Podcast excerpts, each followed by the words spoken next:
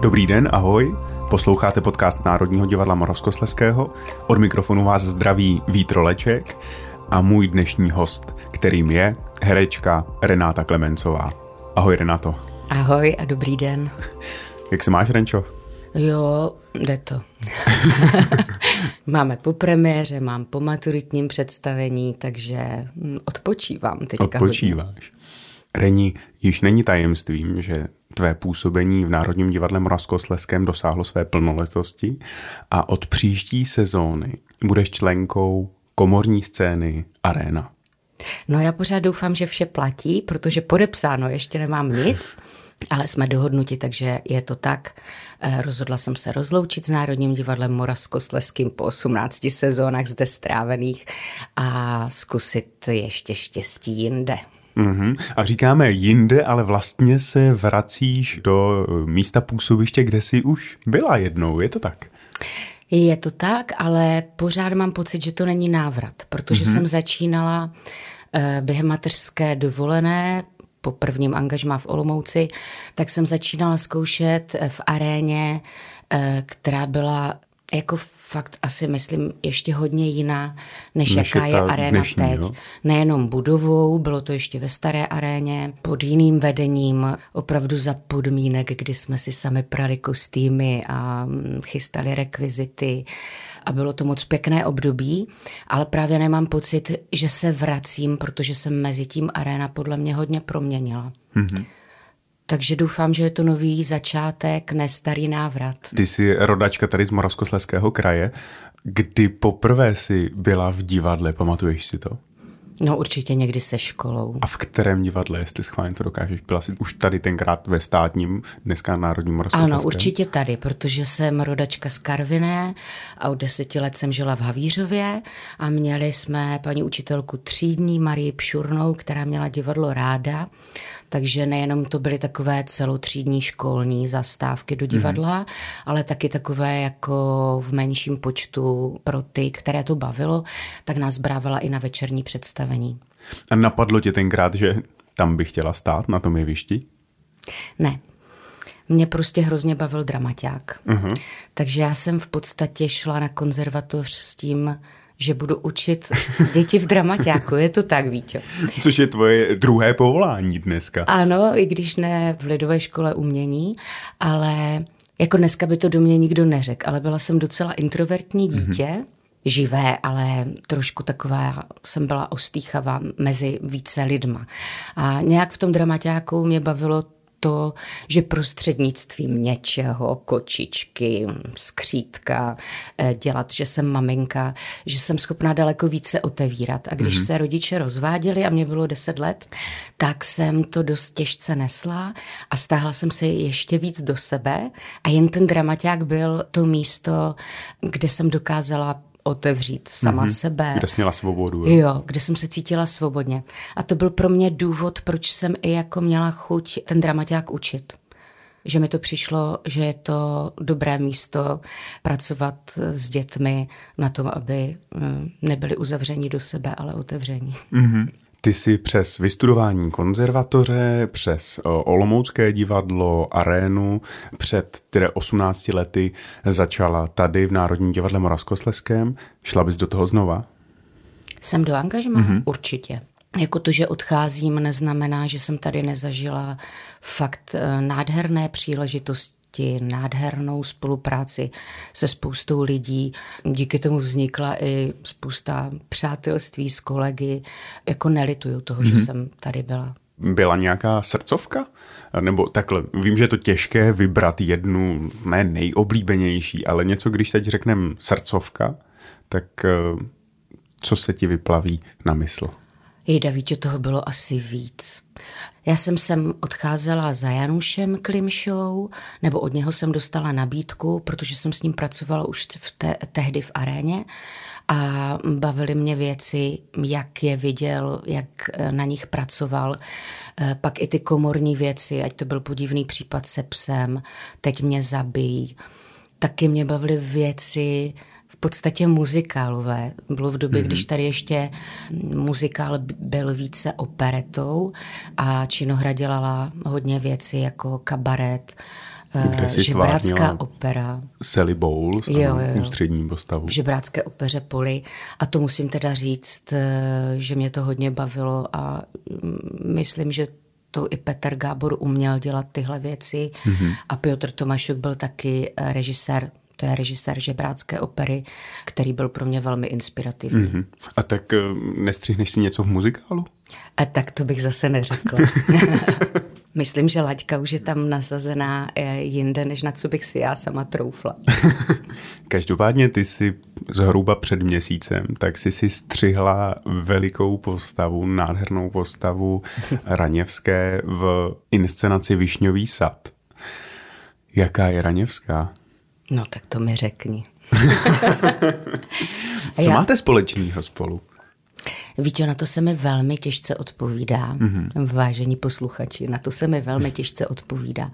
Eh, řekla bych, že nemám ještě, eh, že jsem se na to nepodívala ještě dostatečně, s dostatečným nadhledem. Mm-hmm. Ta práce pro mě nebyla jednoduchá a úplně nechci říkat proč a v čem.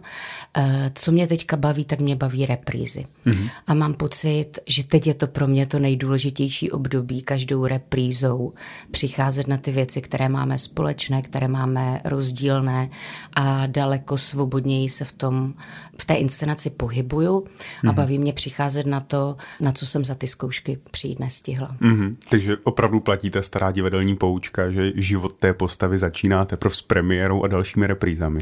Neříkám, že vždycky začíná, ale pro mě každopádně nikdy nekončí premiérou. Mm.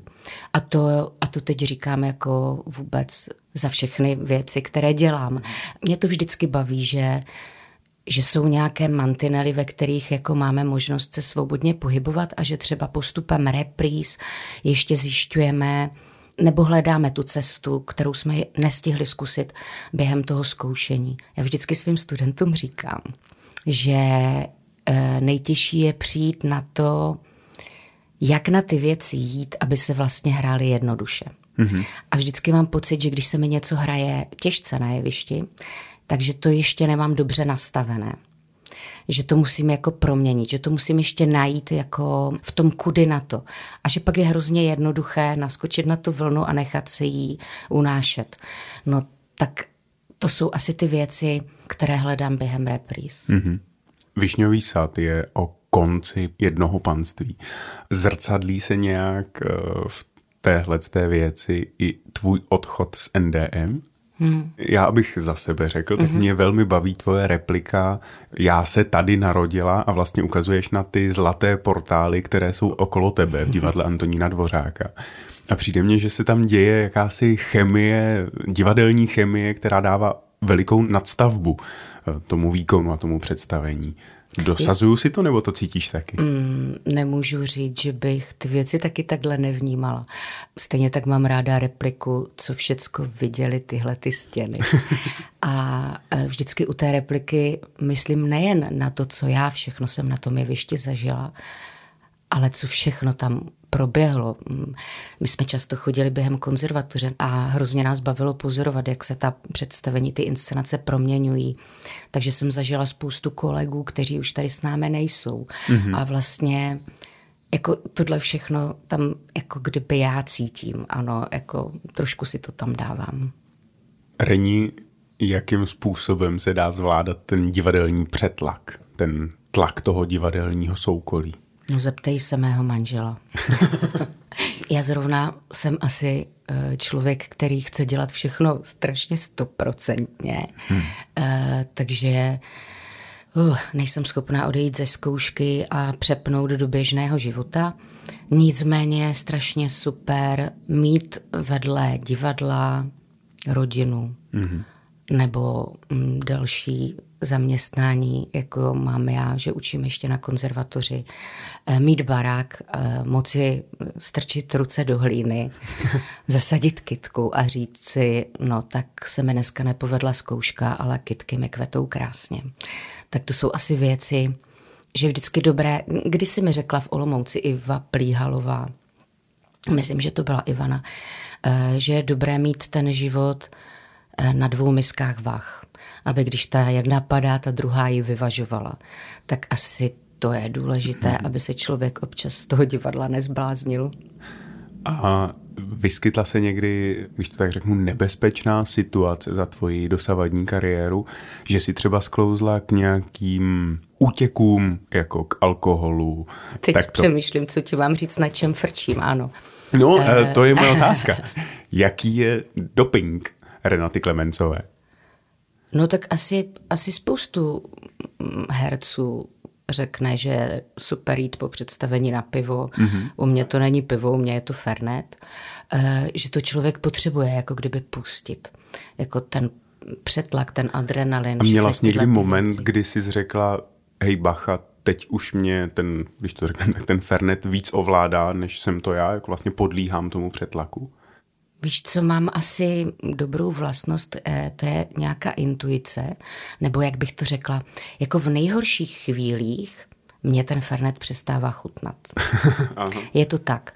Eh, ať už to byly jako mm, psychické věci v mém životě eh, nebo v tom divadle, kdy prostě, když je nejhůř, tak naopak jako přestanou mít chuť na alkohol. Mm. Tak to jsou takové věci, jako za ně jsem teda ráda, protože si myslím, že je jako udržet to tak, aby si člověk neupil k smrti u divadla. Někdy asi je ta hranice velmi úzká. Změnil se tvůj pohled na divadlo a na herectví vůbec od té doby, co jsi babičkou? A to musím říct, že teda sakra dobře vypadající babičkou. Děkuji. No, víte, já jsem si dneska, včera, včera jsem si pustila několik podcastů, abych eh, tak věděla, jak ty hovory vedeš. A vlastně otázka, eh, kterou často lidem dáváš, co obětovali pro to divadlo. Tak já jsem si vlastně na tu otázku odpověděla a týká se i toho mého vnoučka. A to je někdy čas. Mm-hmm. Ať to byly jako těžké chvíle kdy víš, že tě někdo z těch blízkých potřebuje.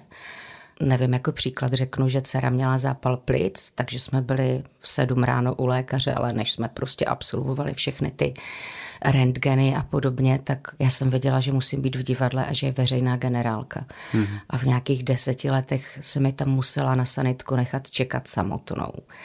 A to jsem teda šla a tekly mi slzy a chvilku jsem to divadlo nesnášela, než jsem se převlékla do kostýmu a začala přemýšlet o osudu mé postavy a ne o mém. Tak tohle někdy cítím, když mě to divadlo bolí nebo nenaplňuje, nebo je zkouška, která není vedená stoprocentně, tak si říkám, proč radši nejsem se svým vnukem, protože s tím hmm. je mi hodně dobře. Posloucháte podcast Národního divadla Moravskosleského dnes s Renátou Klemencovou. Reni, jsi hrdá na to, že jsi herečka? Nebo byly někdy situace, kdy jsi to musela i třeba zapřít? Nezapírala jsem to, ale je to těžké. Mm. Jako zvlášť pro ženu, řekla bych. Ať jsou to porody. to je ano. zajímavé. Ne, je to tak, protože máš pocit, že to máš napsáno na čele a bojíš se pustit, nevím, bolest. Mm-hmm. Že si říkáš, nesmím tady křičet, aby mi neřekli, co to tady hrajete. Že to jako zveličuješ. Jo, jo, jo, jo, jo. Takže jsem ani nekníkla. Pak jsou to takové věci, řekla bych klíše, které se o herečkách říkají, takže paní učitelky ve školce vždycky říkali, my se chodíme dívat, jak máte zbalené věci pro děti do školky v přírodě, protože jste neskutečná. Takže já, aby nemohli říct, že to je ta herečka, co nemá čas na ty děti, nebo e, nestihla vyprat, tak jsem vždycky měla perfektně všechno popsané, zbalené, e, vyžehlené, e, načančané. Tak to jsou takové věci, kdy se to neříká jednoduše. Pak jsou určitě situace, kdy jsem hrdá na to, že jsem herečka. Hmm. Ale neptej se mě na konkrétní příklady. Zneužila z toho někdy? Ne. Ne? Ani třeba, já nevím, v tramvaji před revizorem falešný pláč? Ne. Jako určitě spíš dělám blbou blondýnu, když mě zastaví policisté a řeknou, vy máte řidičák na jméno za svobodná a už to bylo po deseti letech, tak to spíš udělám jako blbou blondýnu a říkám, jejda a to se musí, uh, ale že bych toho zneužila jako, že bych řekla, já vás pozvu do divadla, nebo já jsem herečka, ne, to hmm. ne, to, to je mi nějak proti srsti. Renčo, my už jsme několikrát zmínili, že učíš na Janáčkově konzervatoři. Mm-hmm. Co tě na tom fascinuje? Ta cesta. Ta ta cesta tvých studentů. Mm, ale vůbec ten jejich jako vývoj, mm-hmm. mm, rozvoj, protože je to těžké říct, no, o čem je, o čem je studium herectví. Mm-hmm. Na konzervatoř do prvního ročníku přijdou 15-letí studenti, vlastně v tom nejsložitějším období dospívání. A co potřebuje herec ke své profesi, své tělo, svou hlavu, své srdce, svou duši. A vlastně v tomto věku je důležité všechny tyto věci otevřít. A to je, to je krásný proces, když se to daří. Když se daří, eh, že ti zakuklení studenti najednou roztáhnou křídla a jsou z nich motýly. Teď to říkám hrozně blbě. Ale, poeticky. Ano, poeticky. Ale vlastně ta cesta jako k rozvoji všech těchto jako věcí, ta je jako zajímavá. Energie těch mladých lidí, kteří do toho chtějí jít, které to baví, kteří občas překvapí. Mm-hmm. Kolikrát jsou nějaké etidy, jestli říkám, jejda, to by mě fakt nenapadlo a oni toho jsou schopni, tak to je, to je jako nesmírně zajímavé a obohacující. Ale samozřejmě není to vždycky růžové, pořád jsou to pubertáci, pořád je člověk musí trošku hlídat, trošku inspirovat a někdy má strach, aby je nepozabíjel. Asi tak. Co to je talent podle tebe? Nebo co všechno má obnášet talent? No spíš bych řekla, nevím, jestli mám úplně zodpovězeno, mm. jistá citlivost, určitě fantazie, schopnost pozorovat lidi, hravost. A pak je teda pro mě ještě důležitá věc, že kromě toho talentu si myslím, eh, že musí být pracovitost. Že to bez toho nejde. Mm-hmm. Nevím, jestli mm, jen skutečný talent a může být sebevětší bez eh, té schopnosti jako pořád na sobě pracovat, pořád zkoušet jít dál, zkoušet jiné mm, způsoby i vidění těch věcí, takže bez toho to úplně nejde. Nemyslím si, že to je k něčemu. A to, a to je jako asi druhá věc, mm-hmm. kterou si myslím, že je důležitá zažehnout v těch studentech, že to bez toho nejde. Že pořád začínáme znovu. a takže pro tebe bylo vlastně, z toho, jak mluvíš, tak říkáš, že i pro tebe bylo velmi přirozené jít učit. Pamatuješ si ten moment, kdy ti to a kdo ti to nabídl poprvé? No úplně poprvé mi to nabídl Miloš Čížek, který byl vedoucím hudebně dramatického umění na konzervatoři, ale bylo to v době, kdy jsem měla ještě malé děti. Mm-hmm. Nebo mně přišlo, že jsou ještě malé na to, abych mohla dělat zároveň divadlo a učit. A pak jsem toho trošku litovala, že jsem to nepřijala, protože se stal vedoucím oddělení můj muž, který vždycky říkal, že si myslí, že bych mohla učit. A když se stal vedoucím oddělení, tak říkal, no, ale já tě jako manžel nezaměstnám. A to bylo v období, kdy jsem měla. Jo, bylo to v období, kdy jsem uh, už do toho měla chuť a holky mě už tolik nepotřebovaly 24 hodin denně. Tak mi to bylo i líto ale pomohla tomu paní Gasnárková, což mm-hmm. byla moje kantorka eh, herectví na konzervatoři, která se rozhodla, že k sobě někoho chce a šla za mým mužem a řekla, že chce mě. Takže nejdřív to začalo tím, že si mě přizvala paní Gasnárková k sobě, učili jsme společně ročník, no a pak už se mě Klemens nezbavil. Jakou bys dala radu začínajícímu umělci? radu do uměleckého života? Neposrat se. to totiž není vždycky jednoduché. Eh, ono někdy, někdy to má člověk chuť vzdát. Mm-hmm. A... No a co to je to, co tě u toho drží? No právě to, že se to většinou do něčeho že se to nakonec nějak podaří. Že? Mm-hmm. A, a když se třeba nepodaří úplně ten výsledek, to mi jednou řekl pan Janík, který byl na premiéře ještě ve Staré aréně a nám se ta premiéra nějak hrozně nepovedla. A on za náma přišel a svým eh, jasným dialektem eh, mi říkal, co řveš, eh, vždyť na tom je kus roboty vidět, No to, je, to nevadí, tak se nepodařilo, ale jako něco to pro vás znamenalo, na něco jste přišli. A ono to někdy není málo. Mm-hmm. A to si myslím, že je důležité, že, že když to člověk vzdá, za prvé pro mě je to vždycky jako znovu pak hledání toho, kdy je ta hranice, kdy už to mám vzdát a kdy to mám ještě zkusit a jak dlouho. Jednu zkoušku, dvě zkoušky, týden, kolik tomu mám dát a podaří se to, nepodaří se to, bude lepší, když to vzdám nebo když to nevzdám a potom jako nelitovat toho rozhodnutí, mm-hmm. že to člověk vzdá. Já mám pořád pocit, že pak už je to, pak už to může být jenom cesta útěku. Jako tak dneska se mi nepodařila zkouška. Nemám to radši vzdát. E, jako tyhle otázky mě vždycky nutí nevzdat to. Mm-hmm. Vydržet to. A, a musím teda říct, že se mi to párkrát vyplatilo. Někdy je to strašně těžké. Ještě těžší je to pro mého muže, který vidí, v jakých stavech chodím po zkouškách. Ale pak, pak se něco stane, pak se to třeba jako zlomí před premiérou nebo mm-hmm. na repríze a říkám si, jo, je dobře, že jsem to ustála. A za ten příval štěstí to stojí? Jako určitě a za tu zkušenost. Hmm. Co tě nezabije, to tě posílí. Reni, my se dostáváme do naší rubriky Otázky ze sociální sítě. Ajaj.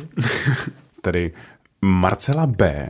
Mm-hmm. se ptá, kdybyste během inscenace Teror seděla v hledišti, v porotě, bylo by pro vás snadné se rozhodnout? Ne. Nebylo by to pro mě snadné, už když jsem četla tu hru, tak eh, na tom mě ta hra samotná jako hrozně mě to bavilo, mm-hmm. že každou chvíli jsem měnila své rozhodnutí. Jedním argumentem jsem si říkala, to je úplně jasné, je vinen. Dalším argumentem jsem byla přesvědčená, že nevinen a takhle jsem to měla až do konce. Samozřejmě, že po těch letech, co to hrajeme, tak eh, se přikláním a přikláním se ke své variantě. Tak jako jsem dcerám vždycky říkala, musíš nejdřív změnit zákon nemůžeš ho porušovat. Mm-hmm. Tak se snaž o to změnit zákon. Ať je to, jestli se může přecházet eh, na červenou, když nic nejede, po to, eh, proč musíme chodit v červnu do školy, když už se neučíme. Mm. No prostě takhle jsou ty věci nastavené. Můžeme, můžeme se přijít o tom, jestli ten zákon je správný nebo nesprávný, kde jsou hm, ty mantinely toho zákona. To určitě, ale vlastně myslím, že ta konečná otázka teroru je, jestli směl porušit zákon. Hmm. A v té chvíli vlastně se přikláním k, té, eh, k tomu, co tam já reprezentuju. To, že nemá člověk právo se sám rozhodnout. Mm-hmm. Jenom pro objasnění dodávám, že tahle otázka směřuje na inscenaci Teror, kterou hrajeme v divadle 12, kde se jedná o fiktivní soudní přelíčení s pilotem, který se střelil dopravní letadlo. Můžete se určitě na Renátku a na mě ano. Eh, přijít podívat. Vítě je v tom výborný, přijďte. Mm, bojujeme s Renátkou proti sobě. Ano. Já jsem obhájce a Renátka státní zástupkyně. A Vítě vždycky vyhraje. Další otázka. Ptá se Míra B., jestli by vám nebyla v teroru blížší role obhájce. Vyměnila byste si ji s panem Rolečkem? A to je zajímavá otázka. Zkusíme to někdy, Vítě? Určitě. Nevím, kdo se to bude učit, eh, ty tuny textu za nás, ale jistě to můžeme vyzkoušet. Sára E. se ptá, jaká je nebo byla vaše nejoblíbenější role, na kterou ráda vzpomínáte. To zní jako Sára Erlebachová. nejoblíbenější role? Vždycky mám ráda takové ty role, které mají nějaký oblouk, nějaký vývoj, nebo mm, jako žánr mám ráda tragikomický žánr, že, že se řeší mm-hmm. něco důležitého a přesto to může vyznívat komicky. A hodně dobře se mi dělalo na inscenacích s Jankou Ryšánek Šmitovou, takže to byla Olga v Kuřačkách nebo v Perfect Days. Jdemane jsem se zapomněla, jak se jmenuje ta postava. Ty jsi zmínila jméno Janka Ryšánek Šmitová uh-huh. a od ní letí poslední dotaz. A ten dotaz zní Fernet nebo Janka? Fernet s Jankou. Rení, Co by si popřála divadlu, Národnímu divadlu Moravskosleskému bez tebe? Hodně štěstí. ne, to si dělám samozřejmě legraci. No tak uh, přeji, ať se daří, ať, uh, ať je vedení divadla nakloněno k velkým příležitostem pro herce, diváci, ať jsou vnímaví k tomu, kam to bude směřovat, ať je to baví a zlomte vás. Čertěvem. Moc děkuji za rozhovor. Já taky vítím. Od mikrofonu se loučí Vítroleček. A Renáta Klemensová.